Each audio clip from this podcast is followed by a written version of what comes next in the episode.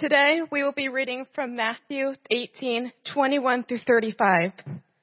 Then Peter came up and said to him, Lord, how often will my brother sin against me and I forgive him? As many as seven times?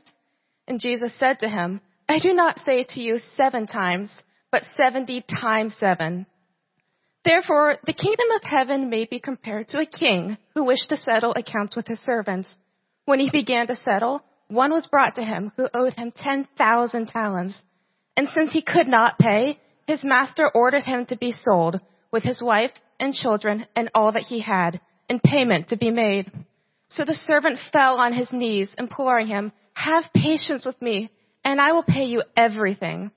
And out of pity for him, the master of that servant released him and forgave him that debt. But the same servant went out, he found one of the fellow servants who owed him a hundred denarii, and seizing him, he began to choke him, saying, Pay what you owe. So his fellow servant fell down and pleaded with him, Have patience with me, and I will pay you. He refused and went and put him in prison until he should pay the debt. When his fellow servants saw what had taken place, they were greatly distressed, and they went and reported to their master all that had taken place. Then his master summoned him and said to him, You wicked servant! I forgave you all that debt because you pleaded with me. And shouldn't you not have had mercy on your fellow servant as I had mercy on you? And in anger, his master delivered him to the jailers until he should pay all his debt.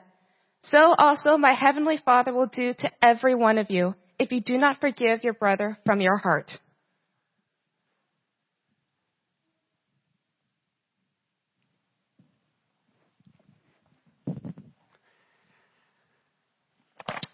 The part with Peter and Jesus, Peter the apostle who's never going to grow up, we'll come back to. The parable has some numbers in it, 10,000 talents and 100 denarii. It's meant to be a huge contrast. That's what provides the dramatic irony inside the parable and highlights the absurdity of receiving a huge amount of forgiveness but being unwilling to deliver a small part. Sometimes we downplay the smaller debt because it's smaller in comparison, but uh, a uh, hundred denarii is a big deal. One denarius is a day's wage, and a hundred of them, denarii, denarii, denariuses, a hundred of them is a big deal. It's about a third of a year's wage. So for us, think bigger than a car loan, but not as big as a 30-year mortgage, more like a solid uh, 12 to 15 year student loan. That's what this guy owed. It was big, but doable. Now if you're a day laborer and you start from scratch every morning, it's more of a stretch, but it was at least conceivable that it should happen. 10,000 talents is just stupidly huge, alright? The talent was the biggest unit of value that they had, and 10,000 was as high as their number system went. So this was the biggest amount of money that they could talk about. But it's not quite right to say uh, a bajillion dollars, because this amount actually is surprisingly close to the GDP of the entire Roman enterprise. All the money that Rome would scoop up in a year, this guy borrowed and lost. Now, the king is supposed to represent God. Don't push it too far because uh, he gave forgiveness and then canceled it and then had the guy tortured. So not a great look. The parable's not really about the king, except, except this guy couldn't borrow what the king wouldn't loan. And before we wonder how one man could squander $20 trillion, you have to wonder what, what kind of idiot would lend out $10 trillion and then do it again and double down. What kind of king would let his treasure be wasted like that? What kind of king would let his honor and his glory be trampled in such a fashion? And what kind of king would wait and wait and wait to settle accounts? Our kind of king. So let's pray to him as we get rolling. Dear Heavenly Father, Please be with us as we turn to your word. May what I say clearly and accurately reflect uh, what you have said in your word and what your people today needs to hear. It's in your name that we pray. Amen. All right, we're going to start with a riddle. If you know the answer, do not shout it out. Uh, you can shout out other things, but not the answer to the riddle. This is one of my favorite kind of riddles, where it seems incomprehensible until you see the hook, and then you understand, and you think, oh my gosh, I was so dumb for not seeing it in the first place. Good stuff. Now, imagine You have built your dream home and it is beautiful, but there's just one problem. It's, it's beautiful, it's got the amazing kitchen and the lovely master bath and these um, big, huge windows and they all face south and there's a gleaming kitchen with appliances and a finished basement and theater, blah, blah, blah stuff. But problem, you're trapped inside by a bear. Question, what color is the bear? Now, how many of you have heard this one before? Couple. And how many of you have figured it out in the last 30 seconds? Don't say anything, show of hands. One. More. Many. Okay, smart people.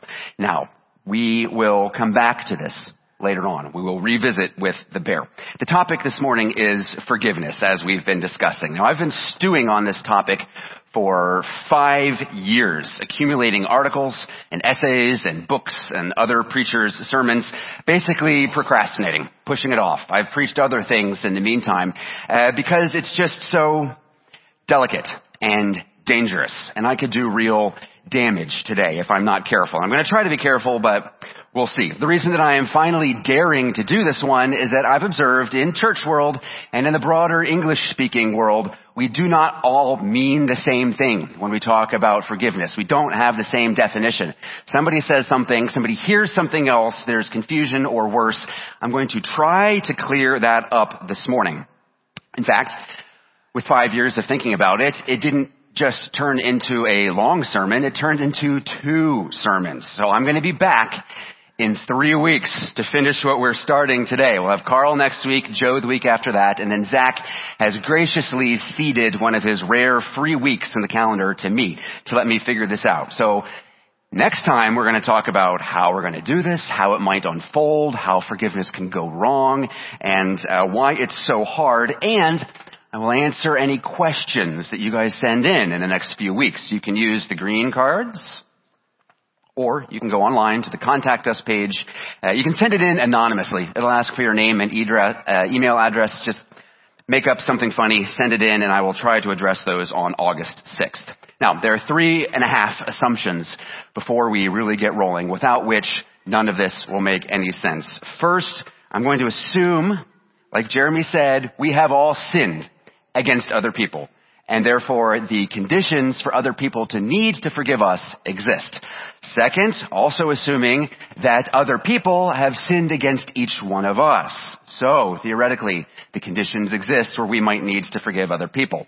Third, um, this one's a little stickier. I'm taking as given that we want to do what the Bible says. We consider the Bible to be authoritative and binding. As best as we understand what God is calling us to, uh, we want to be doing that. I think everything I'm saying comes from here, and if not, who cares what I think, right? Alright, now I want to say at the beginning, this is serious, I know, I know that there's no section of this room, left, right, center, front, and back, where there's not some horrible story of sin being done against you. All the time I'm up here talking about what God commands us to do in forgiveness. It takes no effort for you to know. You already know. You knew as soon as you saw it in Nancy's email. This is the thing. That is the person that I find nearly or totally impossible to forgive. Now for me, it's secondhand. I hear things from you. I married into a family with their fair share of carnage. Uh, but for me, forgiveness has just been the ordinary daily routine stuff. But maybe for you, it's deep and defining. And for some of you, you are that person. You did that thing that somebody else finds so dreadful. And today is for you as well. The things the Bible says about forgiveness apply equally to the small stuff and to the horrible stuff. Alright? Things like adultery or domestic violence at a peer level or spanning generations. Okay? It's Kid City Sunday, so understand the sort of things that happen on Law and Order SVU. Alright? Harvey Weinstein, Larry Nassar kind of stuff. Crimes. Our society has an ongoing conversation about race relations between peoples and about individual peoples of different ethnic groups and how forgiveness might or might not apply there. So I know this is a loaded topic and I'm trying to be mindful. We'll see. Now, I'll say the most controversial thing up front. That way, if I lose you, Well, you'll know sooner than later. The last of our assumptions. We exist to glorify God. Now outside of church, of course, that's outrageous. Inside the church, hopefully that's only uh, modestly controversial, not too surprising. The fourth catechism question asks, how and why did God create us? God created us male and female in his own image to know him, love him, live with him, and glorify him. And it is right that we who were created by God should live to his glory. Again, fine in theory. But in practice, that means that everything else serves that purpose. Seatbelts, everybody. Physical safety and mental health are good and important. They matter to God and they matter to us. In the new creation, we will be physically and mentally and emotionally healed and whole. In the meantime, they are valuable and they are desirable and they are secondary in God's purposes. It's not that they don't matter, they just don't matter most. Sometimes the path laid before us that leads to God's glory is dangerous and grueling and unsafe. Now we know that for missionaries and pastors, martyrs under oppressive regimes on the other side of the world, but for me, in, in my relationships, when there's real past trauma and an uncertain future, it sounds unhealthy. And I know that what I'm saying could potentially come across as naive or foolish or preposterous or dangerous. So I'm going to work hard to root it right here. Now this is going to be my working definition. This is what I'm basing things off of. I did the word studies. This is what I ended up with. Forgiveness. I will not hold this against you. I will not hold this against you. That is the barest essence of what we mean. And I think I actually went one step too far in simplifying that because as we'll talk about next time, there's a way to, I will not hold this against you, but get lost, back turned.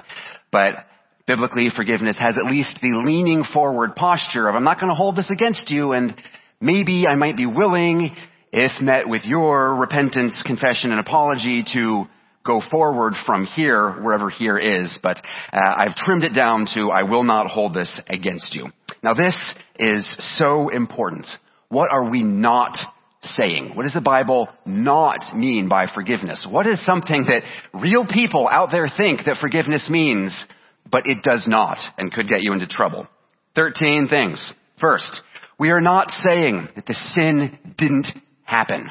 That when you forgive that, oh, well, there was no wrong actually done. It was. It's there. That's why there's something to forgive. We're also not saying to pretend that the sin didn't happen. Just put it behind you, move forward, go forward. No, that is not what forgiveness is. We also want to say that forgiveness does not mean that the offender was justified in their actions or that we approve of or understand or excuse the choices that they made. We might say it's okay, but guess what? It wasn't okay. Forgiveness is necessary because there was a problem. We are not saying to forget. Uh, 40 years ago, hundreds of thousands of books sold. Forgive and forget, Lewis Smedes. As though the worst thing that ever happened to you could just go missing from your hippocampus, right? Obliviate. No, that's absurd.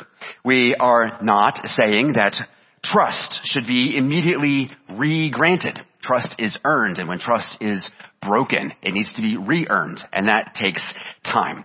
Now, loud and clear. This one might be the most important. We'll come back to it. Forgiveness does not sidestep the criminal justice process. Alright? You can forgive and report and go to the police. You can be a forgiving person and still speak and testify. Don't ever let anybody tell you that forgiveness means silence or that forgiveness means you need to cover up. That might be conspiracy or perjury, but it's not forgiveness. We are also not saying that forgiveness requires you to re-endanger yourself or somebody in your care. Not required to. Boundaries and hedges are often appropriate. That's going to be a wisdom decision, not a mandate one way or the other. Uh, deep into the second half of the list now, forgiveness is not a feeling. It is a resolution of the mind, an exercise of the will. Now, forgivey kind of feelings may, well, hopefully, ideally come along later, but it's not the essence of forgiveness. You can forgive and yet still feel pain and hurt and grief for the rest of your life. Now, forgiveness might be a decision, but it is not quick.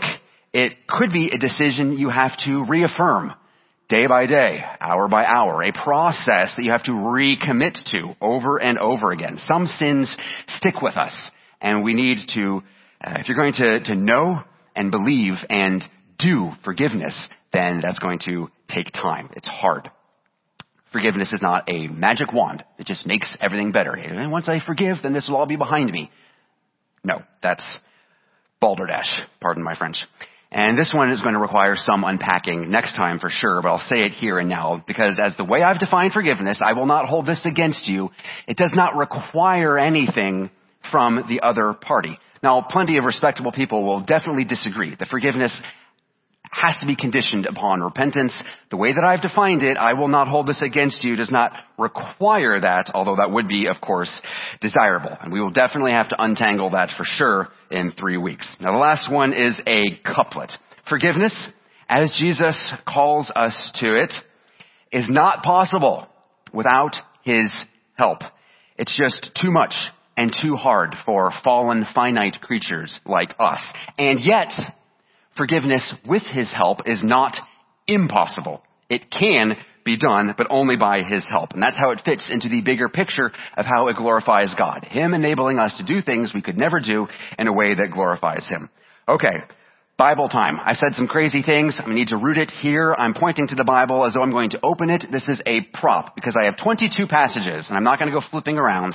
I have it on my papers and it will be on the screen. We'll have three passages Nope, six passages from the Old Testament to set up the problem, the mystery, the riddle. Three passages from the New Testament that unravel and unfold the mystery, and then, uh, spoilers, it's Jesus, and then 13, 13 commands from the New Testament for us as Christians.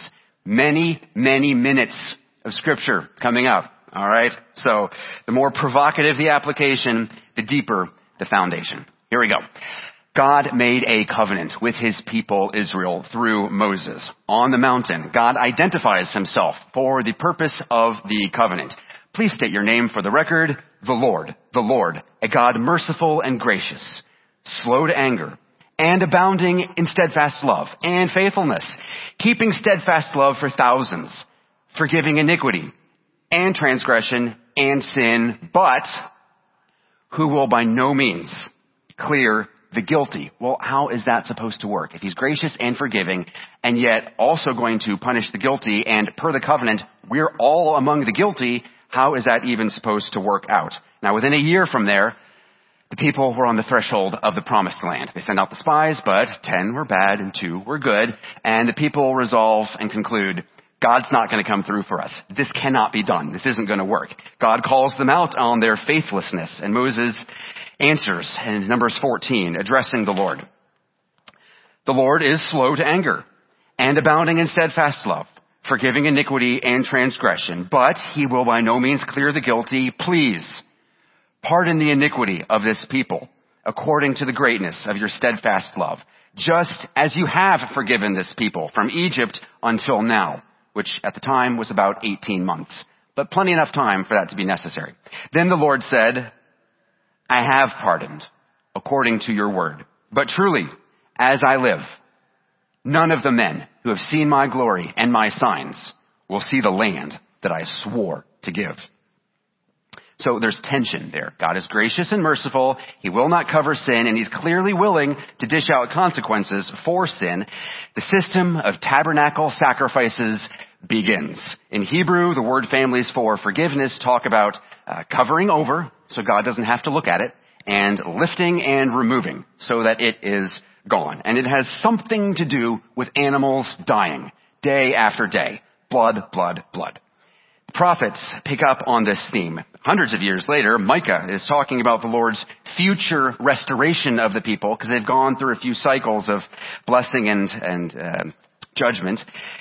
And he says, Who is a God like you, pardoning iniquity, and passing over transgression for the remnant, for what's left of us, for the remnant of his inheritance, he does not retain his anger forever because he delights in steadfast love. He will again have compassion on us. He will tread our iniquities underfoot. You will cast all our sins into the depth of the sea. Okay, but there's no mechanism for that to happen. It's just God stating that it will happen, but no hint of how. Jeremiah says that one day there will be a new covenant, something beyond Moses. After those days, I will put my law within them, and I will write it on their hearts, and I will be their God, and they shall be my people. For I will forgive their iniquity, and I will remember their sin no more. So plainly there's more to come, more to be revealed. And there's a mystery being unfolded here. But what? The psalmists incorporated this into the worship cycle of the nation. Psalm 130. If you, O Lord, should mark iniquities, and he does, O Lord, who could stand? But with you there is forgiveness, that you may be feared. This is the kind of fear that makes us want to draw near, that fears having a gap between us and God, not the fear that makes us want to run and hide. Psalm 103. He does not deal with us according to our sins. How? Nor repay us according to our iniquities. Why not? For as high as the heavens are above the earth, so great is his steadfast love toward those who fear him. As far as the east is from the west, so far does he remove our transgressions from us. How? It's a mystery. He doesn't say. Now the answer to the riddle about the bear is hidden in here. Now as far as the east is from the west, the sun appears to rise in the east and set in the west because we are actually moving underneath the sun, spinning west to east, right hand rule, northward angular momentum, and the earth is spinning on its axis. You can keep on going north and north and north until you can't go any further north. North Pole. Hello, Santa. You cannot go east, or at least you can't put your finger on a globe and keep going east until you can go east no further, because we just go round and round and round. Why didn't the psalmist say, as far as the north is from the south. So far has God removed our transgressions from us, because from the north to the south is a known distance. Chance to show off. Does anybody know exactly, exactly how far that distance is? If you don't, I'll show off for all of us. It is exactly 20 million meters. When the meter was created and invented, it was defined. It's different now, but at the time, 10 million of these things from the North Pole to the equator because it was the French that were doing it. It's 10 million meters from the North Pole to the equator through the Paris Observatory. Merci. Now, another 10 million gets us to the South Pole. If the Lord removed our sins as far as the North is from the South, it's only 20 million meters. That's not far enough for me. But if the Lord removes our sin as far as the East is from the West, that is a metaphorical distance. That will do. That's much better. Now, I said you can go north and north and north and get to the North Pole. And that's the, uh, the trick to where our house is. Now, I said that all the windows faced south. In this building, the offices face south, the classrooms face north. Where would you put a building where all the walls, all the windows faced south? At the North Pole. So, the bear that's trapping you inside your house. What color is the bear? The bear is a polar bear because we are at the North Pole. So I heard many people say white. The bear is white. So good job, everybody. The mystery of God's forgiveness and justice is harder. How can a just God who always punishes sin also be a forgiving and gracious God. The New Testament answers the riddle of the Old Testament. How can God love forgiveness and justice? How can there be any justice if God is a God who forgives? Hebrews 9 and 10, which we'll be studying after Labor Day. And I have selected sentences. If you think I'm skipping and jumping, I am. If you don't like that, you can read all the verses in between on your own time. Indeed, under the law, almost everything is purified with blood. What's not purified with blood, I don't know. It says almost, I didn't go looking for the exceptions. Purified with blood. And without the shedding of blood, there is no forgiveness of sins. Jesus has appeared once for all to put away sin by the sacrifice of himself. For it is impossible for the blood of bulls and goats to take away sins. We have been sanctified to the offering of the body of Jesus Christ once for all. I will remember their sins and their lawless deeds no more. Where there is forgiveness of these, there is no longer any offering for sin because it's unnecessary. It's done. Paul clears it up a little further in Colossians 2. And you who were dead, dead in your trespasses, God made alive together with him, having forgiven us all our trespasses, by canceling the record of debt that stood against us with its legal demands, this he set aside, sweeping it under the rug.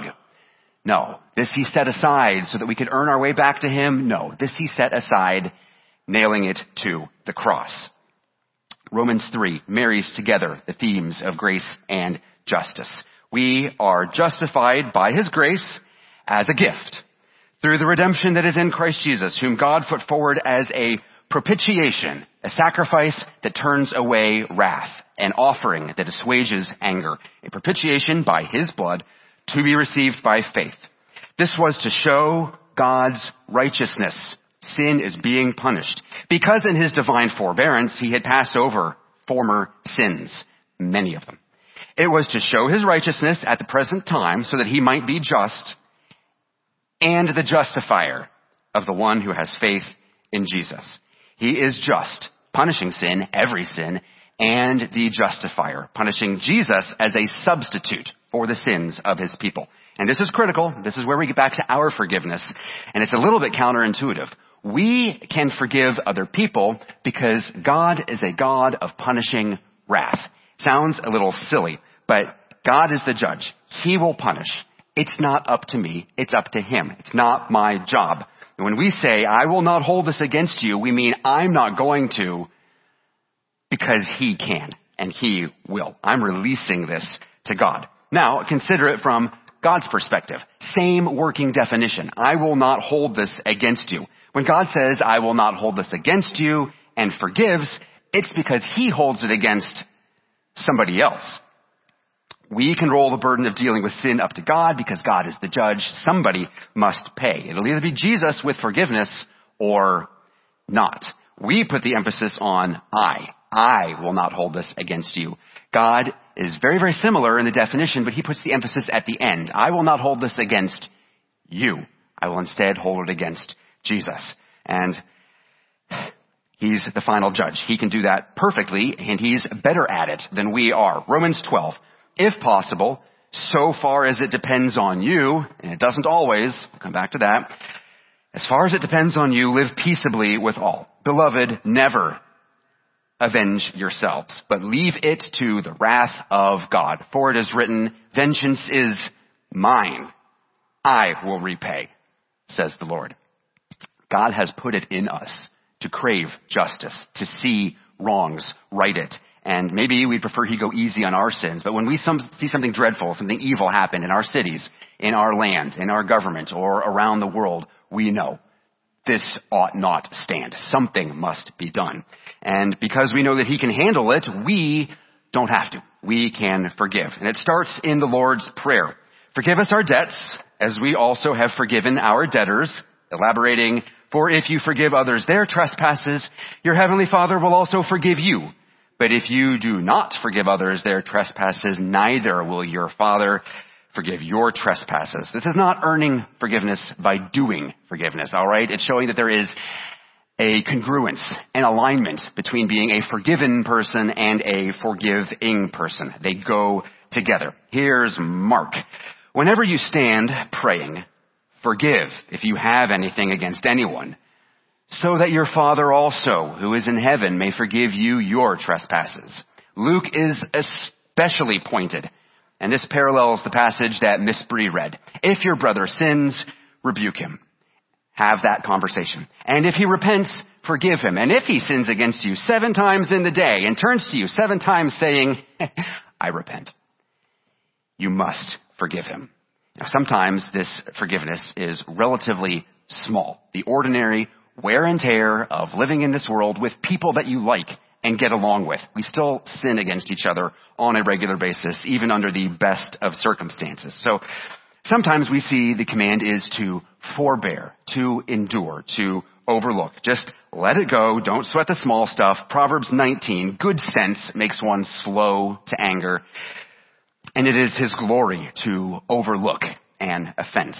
1 Corinthians 13, not just for weddings, actually more for marriages and beyond. Love bears all things, believes all things, hopes all things, endures all things. And this from Peter. Above all, keep loving one another earnestly, since love covers a multitude of sins. Uh, not that love sweeps away a multitude of crimes, but love covers over a multitude of sins. Now Colossians 3 and Ephesians 4 are practically identical. We just did Colossians uh, earlier in the summer. Put on then as God's chosen ones, holy and beloved, because of what God has done for us, the indicative, then here comes the imperative. This is what's supposed to happen next. Put on compassionate hearts, kindness, humility, meekness, and patience, bearing with one another, and if one has a complaint against another, forgiving each other. As the Lord has forgiven you, so you also must forgive. Compare that with what's practically the same in Ephesians. Let all bitterness and wrath and anger and clamor and slander be put away from you, along with all malice. I was hoping to hold on to the malice, but no, let that go too. Be kind to one another, tender-hearted, forgiving one another, as God in Christ forgave you. Now note the analogy there. As God in Christ forgave you, so you must also forgive others. You must forgive others as the Lord has forgiven you. Every command to forgive is rooted in what God has done for us, the forgiveness of us. Just like in the parable. You were forgiven much, so therefore. But it's not just the small stuff, is it, that we can easily overlook and forgive. God calls us to forgive major offenses, life-altering offenses, crimes even. The call to forgive does not distinguish between the easy, easy stuff and uh, the big bad stuff. If your enemy is hungry, feed him. If he is thirsty, give him something to drink, not strychnine. And from Luke, love your enemies. Do good to those who hate you. Bless those who curse you. Pray for those who abuse you. First Thessalonians. See that no one repays anyone evil for evil. Evil was delivered one way. What do we send back the other way? Not evil, but always seek to do good to one another and to everyone. And last one, Matthew 5. You have heard that it was said, an eye for an eye and a tooth for a tooth, which, by the way, is about proportionate response, okay? That was part of a criminal justice system, not personal private revenge. Uh, it's meant to be in proportion. You lose one of your 32 teeth, that's unfortunate. You lose one of your two eyes, that's worse, but it's meant to keep things from escalating, out of control. You give me a paper cut, I chop off your hand. No, it's not that. And it's um, a system of compensation, right? It, it was for payment. Nobody was losing eyes and teeth in the Israeli, uh, the Israel, ancient Israel criminal justice system. An eye for an eye makes the whole world blind. No, it was for payment, okay? Don't think of the Old Testament law as barbaric. This was civilized, especially for uh, the day and age. Okay, eye for eye, tooth for tooth, but I say to you, do not resist the one who is evil. But if anyone slaps you on the right cheek, turn to him the other also. Jeremy, come on up. The elders have a long history of picking on Jeremy from when he was wee to now he is no longer wee. Here he is. And um, last week he missed the opportunity to receive $1,000 from Craig Hunter. I don't pay as well as Mr. Hunter, but nevertheless, Jeremy is here anyway. Now imagine, imagine that um, we have had words and it's going to come to blows. Very good. Now I'm sure many of you have been dreaming of the chance for me to get punched in the face. If you were to punch me, you're a righty, you punch me with your right hand, which side of my nose are you going to strike? My left. This is my left, everybody. Now, if you wanted to take your right hand and make contact with my right cheek, he's backhanding me. Now, he would do more damage to me with a backhand than I would do to him, but it's not to do harm. It's an insult, okay? He has insulted me. Thank you very much. I do not pay well, but I do have a participation trophy with a $2 bill. Thank you much. Thank you. Go. Here is the point. God is calling us to do something we cannot do. Command what you will, but grant what you command, right? Augustine. We cannot summon up this degree of forgiveness and love for our enemies. We need God help, God's help to forgive God's way. And maybe we can learn to let the small stuff go, or we can become more adept at rolling up sin to God to deal with.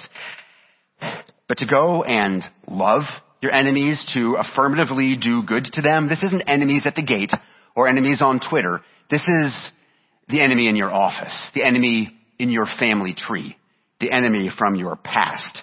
And to love, pray, and bless. Don't, don't be scandalized or discouraged that we can't do it. Of course we can't do it. We need God's help to make this possible. Only He could make that happen because He knows how bad we can be to each other, right? In three weeks, we will pick up here and review what we've done. We will cover obstacles to forgiveness, uh, four directions of forgiveness, four degrees of forgiveness, four flavors of forgiveness, four false models of forgiveness. You can see I'm really going to be leaning into my theme. And we'll tackle the how-tos, the objections, the hey, what about this? and your questions.